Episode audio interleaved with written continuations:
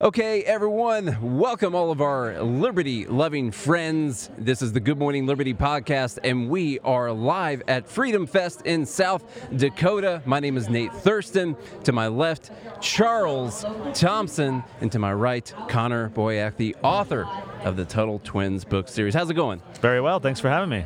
How are you liking Freedom Fest so far? You know, this is like my eighth or ninth time. I'm glad it's not in Vegas. So Yeah, really, I keep hearing that. So, so this is our first time at Freedom Fest. All right, So, give us the Vegas story. Why is this better than Vegas? because it's not Vegas. Okay, okay. you know, like I don't know. It's just uh, you go to Vegas every once in a while, you get it out of your system, and you're like, okay, I'll be back in a decade maybe. and to be there every year, it's just that the vibe and the casinos and the smoke and the you know, kind of not very family friendly. This is you know much more family friendly place.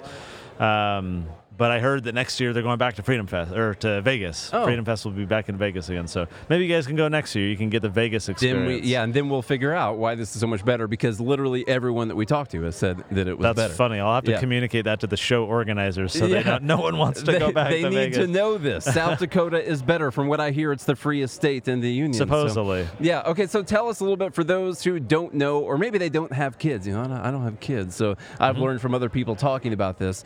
Tell them what Tuttle Twins is all about. So, the Tuttle Twins books is a children's series that teach the ideas of freedom to the rising generation. We've got books from toddlers to teens and uh, for all ages, and basically, there's nothing else like this. We are doing a cartoon, as you know, we're doing a bunch of other projects, all designed to teach these ideas in whatever format. If you if your kid likes reading books or playing a game or watching a cartoon, we want to, you know, listening to a podcast or the audiobooks, we want to have something in every medium for kids of all ages to learn the ideas of liberty.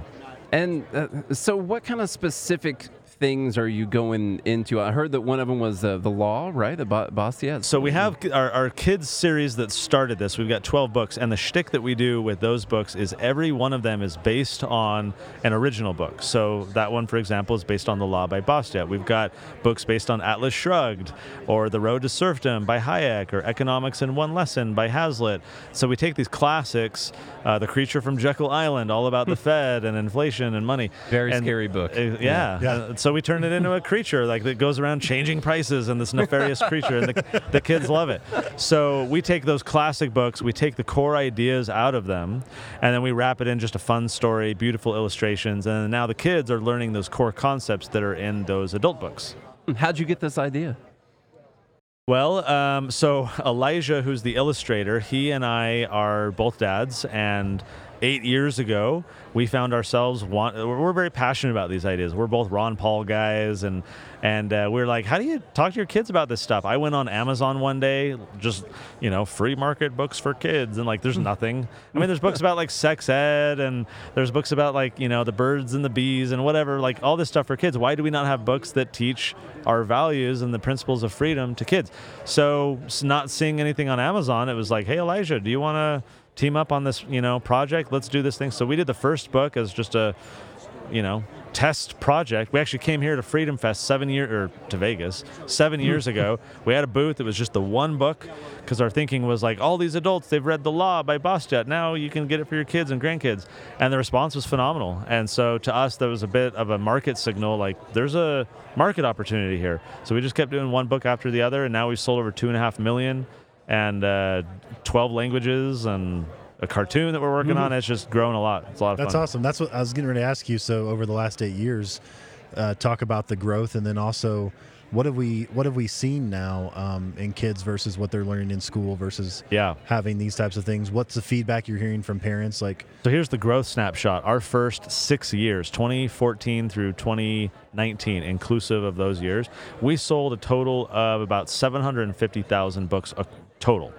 And I mean, it makes sense. You start with one book and you're selling one at a time, you know, and then we get our second book and then our third, and the, the curve starts slowly going up, right? So those six years, 750,000. In 2020 alone, we sold 1.3 million books, which is almost double the entire past six years.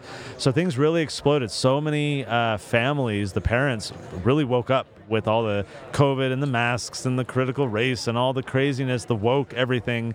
And so, so many families have been like, the world is crazy. My kids are like hearing stuff in the media and from their friends. What? Do I, how do I talk to them? And we say, hey, Tuttle Twins. So the growth has been just kind of exponential and, and crazy for us. Um, and it's in part because of that second question you ask. It's like parents have woken up to what's being taught in schools. Critical race theory is like the current hot thing, but you know, there's been plenty of stuff that's happening. And even I, I call it in the school system, there's two problems. There's sins of commission, which is like they're committing indoctrination, propaganda, whatever. So like critical race theory would be a good example. They're they're committing information of you know white people are bigots and you know the founding fathers were all white supremacists and all these things. That's the sin of commission. But on the other hand, on the other hand, there are sins of omission. So even if we were to, you know, play whack-a-mole and oh, critical race theory, boom, okay, gone, right? That doesn't mean the school system is great. It just means they're not committing proactively any of these problems. But the sins of omission, it's like, since when, you know, when was the last time they talked about like free market economics or property rights or entrepreneurship or the golden rule or sound money and, you know, inflation and all these things? That stuff is just absent and so, even if you're a parent who's worried about the sins of commission and the critical race, you got to recognize for years, decades, the schools have not, they've been omitting this information. And the biggest problem we find with our customers, the parents, they themselves, as products of public school, they're like, oh, I never learned this in school. And they're adults, they're 30s, 40s, whatever. And so the parents end up learning a lot alongside their kids. They're reading a little kids' book with their kids, and they're like, oh, I never learned that in school. So it's a, a problem that's been with us for a long time, whatever the, the little issue of the day is with, you know, our little uh, schooling whack a mole game, critical race theory today. But the problem is more substantial. And our pitch to parents is you need to be intentional. If you want your kids sharing your values and learning these ideas, you got to recognize those kids are being bombarded with all kinds of contrary messages. And so if you don't give them a foundation, a shield, or whatever analogy you want to use, they're just going to absorb that as they go out in the world. That's not to say you want to indoctrinate your own kids and close them off to other ideas, but you have at least have to empower them with ideas where they can go evaluate and think about those different ideas they get in the world you want to start with a good foundation before you go out there into the world and right. you and you get the indoctrination that you're going to get while you're out there. Now you mentioned a guy that also brought us to doing podcasting, Ron Paul.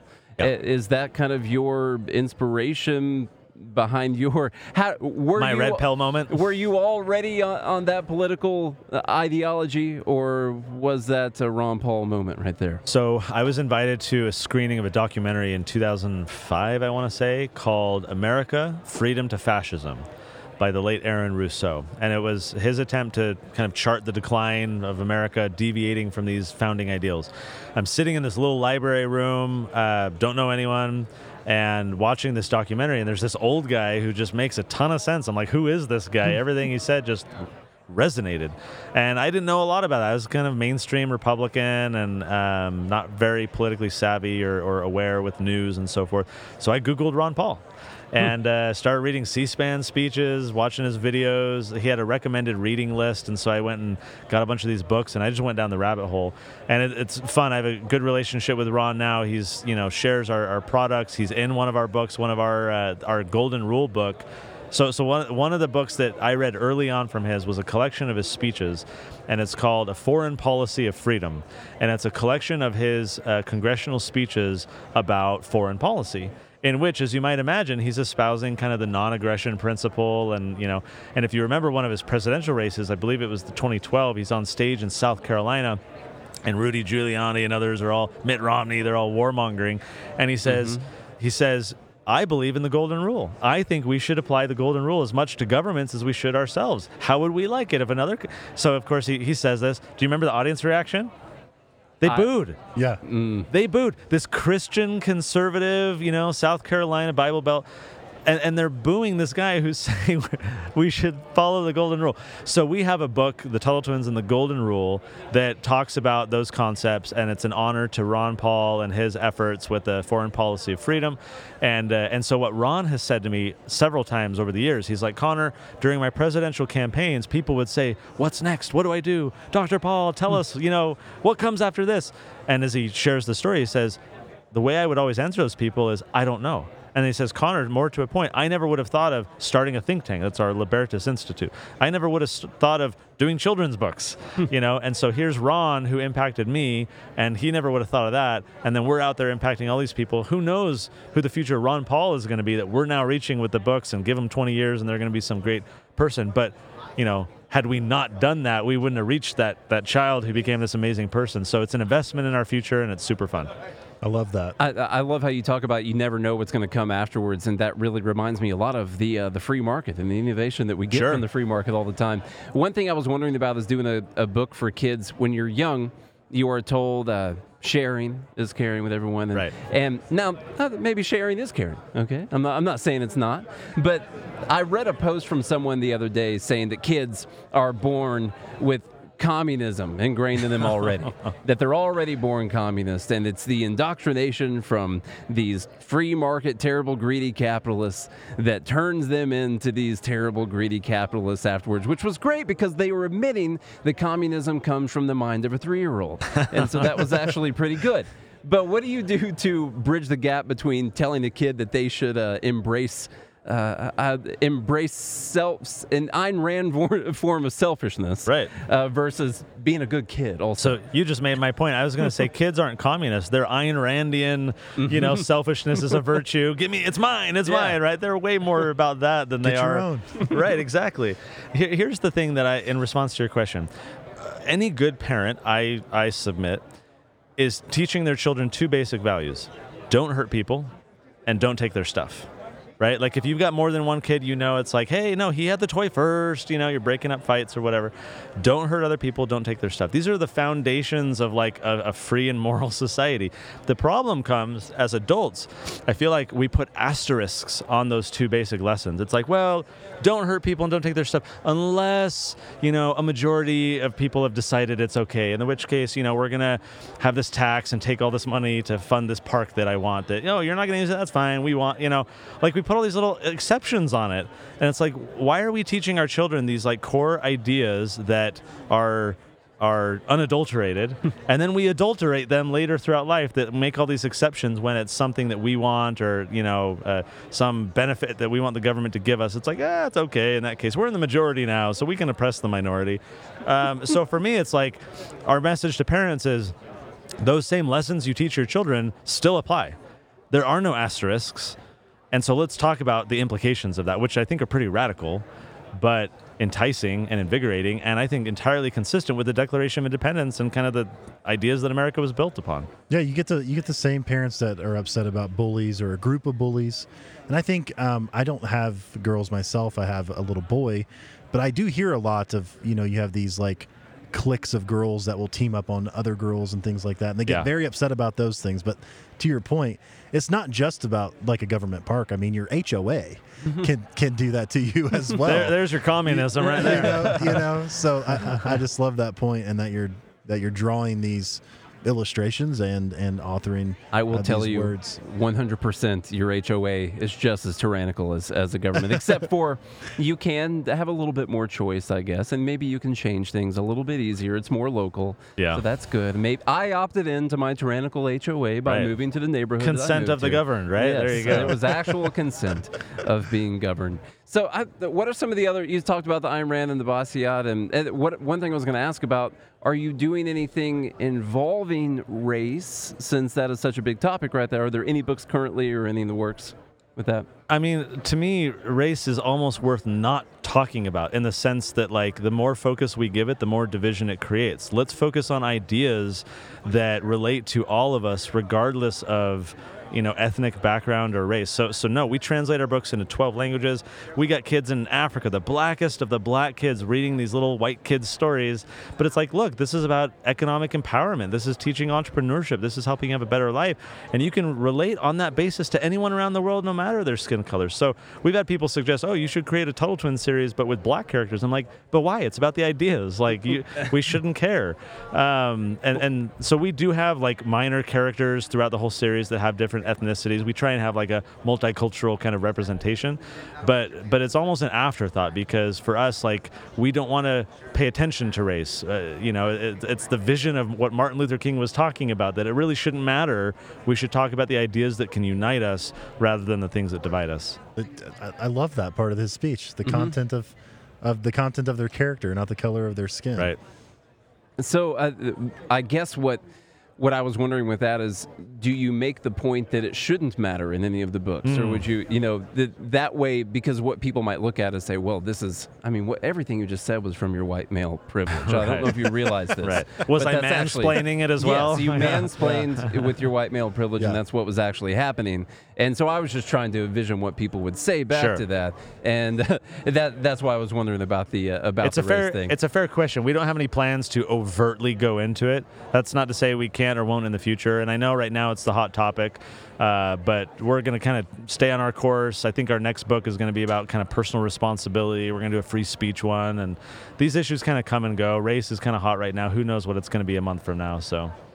Um, how how important is you see what the country is moving towards right now? And you talked about the book sales, Yeah. and how they've really popped up. I mean, we need this. We need everyone to read these books, right? Totally. So yeah, I think you Go agree buy with them. that. I think you agree with that.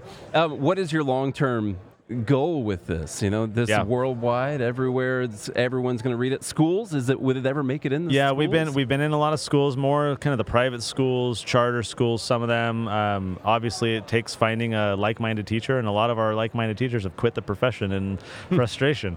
So, so we've tried in schools, but um, what's interesting about that, and and I think this will resonate. You'll understand this. We, we've done a lot of experiments in schools, but what we find is that okay, teacher does a free market economic lesson, maybe three days in a row or a full week. And then you figure out what's the comprehension level of that child and really understanding those ideas. It's pretty low.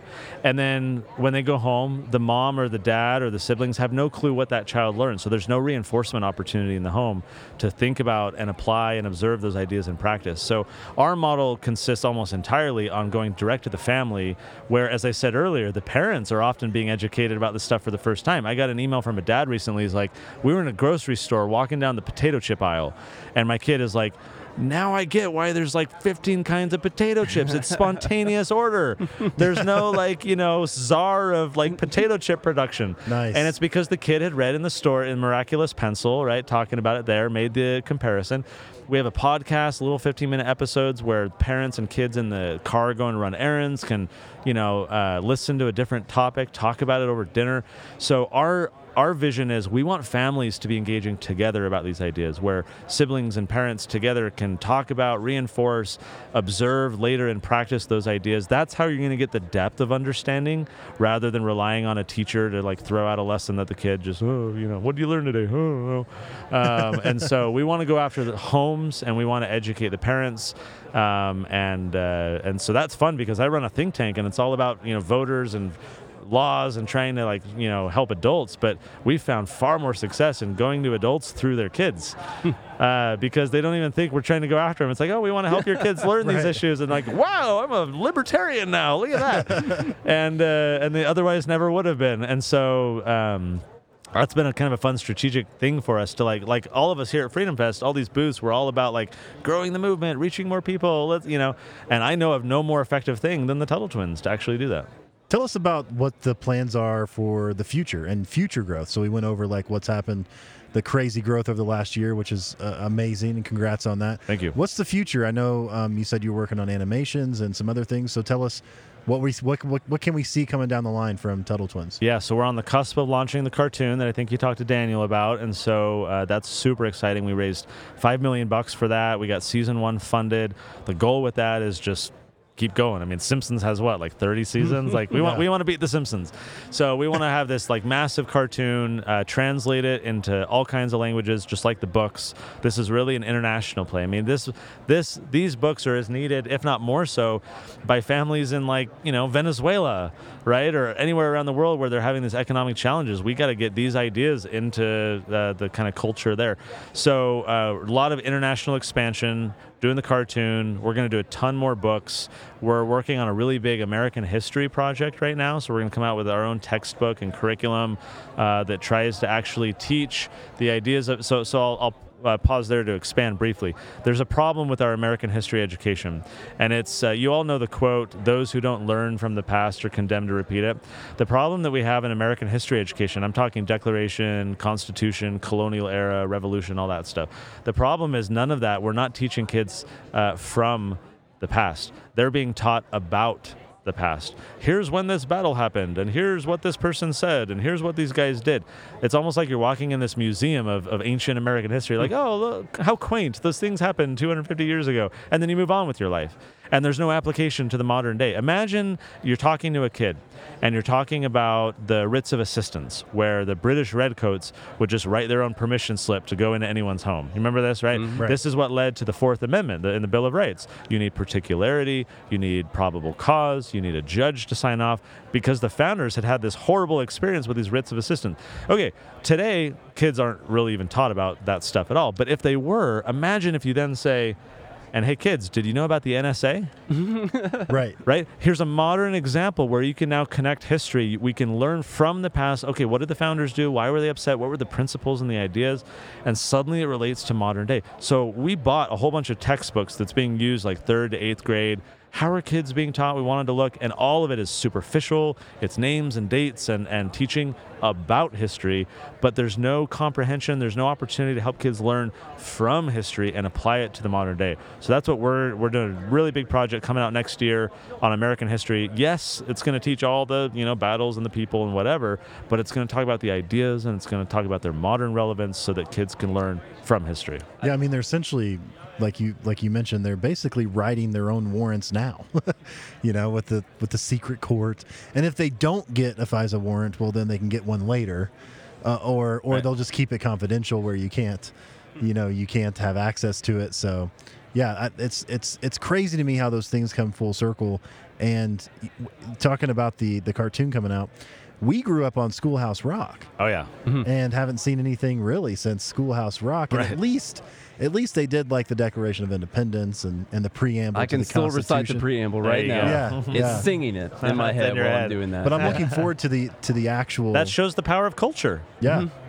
These jingles, these all right? Like mm-hmm. imagine kids watching a Tuttle Twins cartoon 20 years from now they're voting in the booth and some like, you know, don't hurt from people and don't take their stuff or something. Right, I don't right. know what, right? But like I ima- you sprinkle these things out and it has that lasting impact. it does. I could still sing the song right now.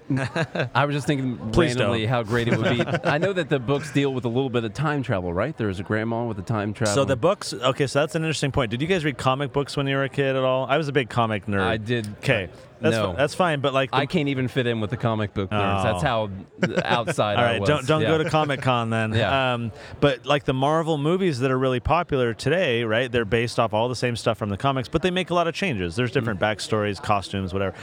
Uh, the Tuttle Twins books and cartoon are like that. Our books don't involve any kind of time travel or you know crazy stuff like that. But with the cartoon, we're like, all right, it's a cartoon. Let's do something Yeah. like this. And so we have a little bit of a spin. It's shared shared universe, shared ideas. Obviously, the ideas are all the same, but we decided to have a little bit of a different kind of ploy. I was actually going to ask what the differences were, and when you do this, you said you had funding for season one. Now, does each episode cover? Uh, is each season one of one of the books, or is each uh, you know is each episode one of the books, or how, how's that going to work out? Great question. So uh, we decided to not connect them in terms of a cartoon episode to a book. The Okay. the ideas they're picking out an idea, but one book might prompt four different cartoons that we kind of extract little bits of, of uh, information. So for example, our books are I would say 80% educational, 20% entertaining. They're meant to convey a lot of information, but they're fun little stories along the way. The cartoon is flipped. It's going to be 80% entertaining, just a fun little kids cartoon, and it's going to drip some fun little ideas in there um, for a minority of the content. And so we can take the books and make all kinds of episodes about them. It's not going to be like a one to one relationship between all of them.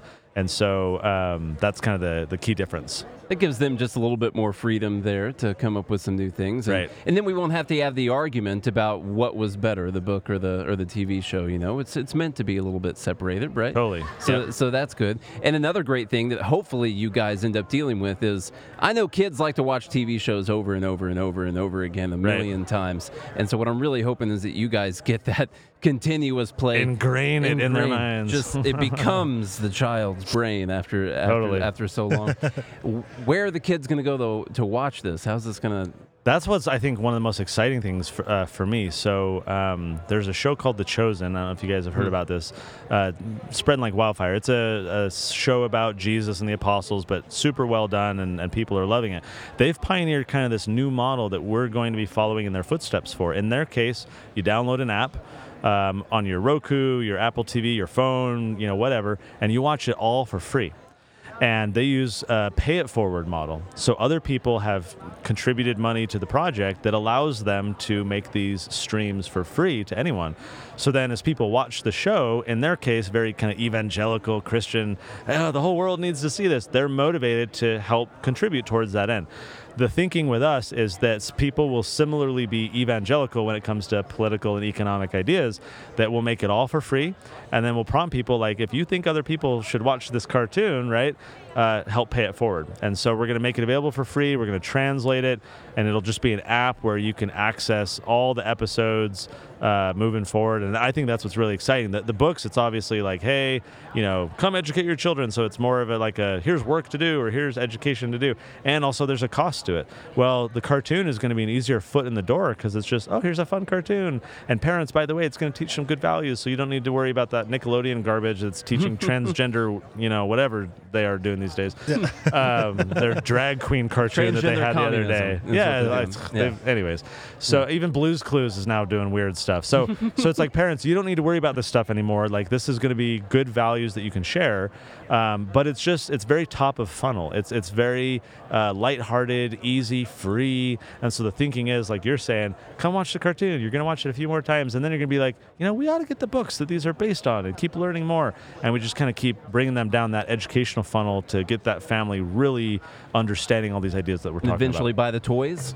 Um, yeah, so there's going to yeah. be merch. Yeah, yeah, there's going to be merch. There's going to be posters. There's going to yeah, we're going to do all that fun stuff. Theme park in 20 years. Oh Theme man, park. you're a, okay. I'm, I'm going to write that note down. I'll, I'll, give you an That's honorary good. membership yeah. if we ever do that. Thank okay, you. Thank okay, you. now where will people need to go to find the books? Where can they go right now? Wait, and then let me ask they go one more question. Go. I just want to pivot real quick because you mentioned the think tank. So yeah, talk a little bit about the think tank and what you what you all are doing, and then we'll wrap up. Yeah, sure.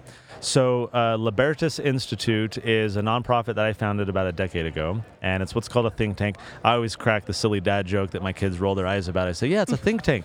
a mental institution. yeah, th- think. Yeah, nice. That's wah, good. Wah, wah. So, anyways, um, we our slogan, our motto is "We change hearts, minds, and laws." And so on our policy side, we're involved in, in changing laws in favor of freer markets. We work on property rights, uh, economic liberty, tech and innovation. Is this at like a local level or so yes, at, at, a state level. So okay. we, we are based in Utah, and just in the past year, we've started scaling all across the country. Okay. Because in Utah, at this point, a decade later, we've changed about I want to say 80 laws, something like that. Amazing. And uh, what's what's fun for us is seven or eight of them are the first of their kind in the whole country. And so we've got a really good thing going where we've innovated a lot of kind of creative stuff. I'll give you a brief example if I can. So um, all across the country, you guys know about when Uber and Lyft were illegal, right? Because of the mm-hmm. taxi mm-hmm. laws right. and everything. Mm-hmm. All the time. Tesla in our state and many others, Elon Musk could not sell his cars. Why? Because over the decades, car dealerships that are uh, very politically powerful had shaped the laws in such a way that you had to sell cars through car dealerships. And Tesla is a direct to sale model. Right. So over and over and over again, food trucks, another great example, right? All these restaurant crazy laws. And so you get these innovators who are like, hey, I have a different way of doing things. And then the, you know, city council or the, you know, governor, whoever's like, oh, nope, you can't do that. Like we've got this law in the books from 40 years ago that didn't foresee the way you do the and so inevitably these people always get punished and then typically over time, like Uber and Lyft, you can get anywhere now, right? Over time, they legalize it, they figure it out. But it's always that big battle where you get the incumbents who are protected from the law and they're trying to punish their competition. And rather than compete with them, they're trying to shut them down. Great. All of that is to say, we got passed a cool new law called Regulatory Sandbox. And what this is, is you can now, in Utah and soon in many other states, if you're Elon Musk, you could go into this regulatory sandbox, and all it is, it's like a legal safe space where you can then say, hey, that law violates, or I'm going to violate that law with my new business model or what I want to do. I want to suspend that law. And for up to two years, you, the innovative entrepreneur, can get shielded from a law or regulation that inhibits your new innovative way of doing things while the legislature or the city council catches up to you. And so, and, and there's so many examples. That's amazing. And, wow. And, and it's crazy. Like, look, Elon Musk can hire his lobbyists and his lawyers to go solve whatever problem. Think of the little guy. In our state, we had a guy who invested a quarter million dollars to grow his own company selling kind of this car. Uh, think of it, you know, when you guys uh, go get a big um, service done on your car, your transmission's out, or you need a new engine. You car insurance doesn't cover that, so you're out of pocket. He came up with this idea: is like, what if everyone could kind of pool their funding together, and when you had that big expense, you could kind of draw down on that pool of funds, and you're kind of like insurance, but not quite. He goes to the insurance department. He's like, guys, I got this idea. It's not insurance, but they're like, no, that's fine. It's, it's not insurance. He starts growing his company, quarter million dollars he invests. Two years later, the insurance department comes back and says, actually, we do think you are insurance. We're going to shut you down. And he's a little guy. He had no money for lawyers and, And he went got permission to He begin with. even That's asked. crazy. Wow. and they shut him down. He lost his life savings, and he couldn't do anything about it. Well, imagine now. I mean, unfortunately, this happened before our sandbox, but now if it happened again, he could come in the sandbox. They couldn't shut him down. He can basically give him the middle finger and say, "I'm going to keep growing my business." And meanwhile, he's protected from being shut down while he can grow his business, and then the legislature can uh, catch up to him and fix it, rather than him having that pain of losing his life savings and not being. He can't go on hold for two years. He can't hire an army of lobbyists, and so uh, super exciting. First one in the whole country. And so now we're working with people all across the country to scale it nationwide. And so that's kind of our model is it's like a nail it then scale it model. We'll go nail it in Utah and then we'll scale it across the country. I love that. So I love these because a lot of people ask like, what can we do? Like, you see the world crashing and burning, and you know, at times I get pessimistic as well. Sure. I'm I'm genuinely an optimistic person, but and then so those little ideas, um, the, or, or those not, they're not really little, they're big that you can make at a at a state level or a local level. Those different types of things that you can do with the think tank, and then you have the Tuttle twins, and like you're you're essentially proving to everyone, in my mind, you're proving to everyone that these ideas uh, can scale. Yeah. You can get them to the to the masses, and, and Sure. people do believe in these. And so, just for you know the listeners or, or, or anybody else, like there are things that we are capable of. You you don't have to give up because at times people can feel that. and that guys, way. I'm a web developer. Like I'm running a think tank and we had now like 30 people and we're doing all these things. I built websites. I have no clue what I'm doing. I still don't know what I'm doing. I have no acronyms after my name. I don't have any fancy whatever. Like so if I can do it, like Yeah. any, like like so it's a very empowering message I feel like. It's like going back to Ron Paul is like I never would imagine you doing that. I'm like me neither, but here I am like I do don't- so I do software, so that's right and, and so any like you can bring your talents you can Yeah. build websites for liberty or whatever it is and so don't let those impediments stop you because one person totally can make a difference that's awesome. That now, what was that called again? Because that that sandbox idea there. I mean, Regulatory I- sandbox. I want to get one of those. oh yeah Yeah. Yeah. Where do we get this in Nashville? so if you selling go those on to Amazon? if you go to if you go to libertas.org slash outreach that's where we have a page all about it and we're helping people in other states and so we're eager to help groups in your backyard do the same thing that we've done Amazing. Uh, what's the think local think tank in Nashville? Uh, the Beacon. Center. The Center. Beacon Oh, Center they're working yeah. on this exact issue Awesome. we're, we're working with Really love them that. Yep. Okay. Yeah. Great. Well, Connor, thank you so much Thank for you, your time today. We really do appreciate, Appreciate it. it. And make sure everyone get your kids these books. Get them. TuttleTwins.com. Yeah. TuttleTwins.com. If you want to see the cartoon, that's at TuttleTwins.tv um, or TuttleTwins.com for the books. All right. awesome. Thanks, Connor. Appreciate Thanks, it. Thanks, guys. Appreciate Thank it.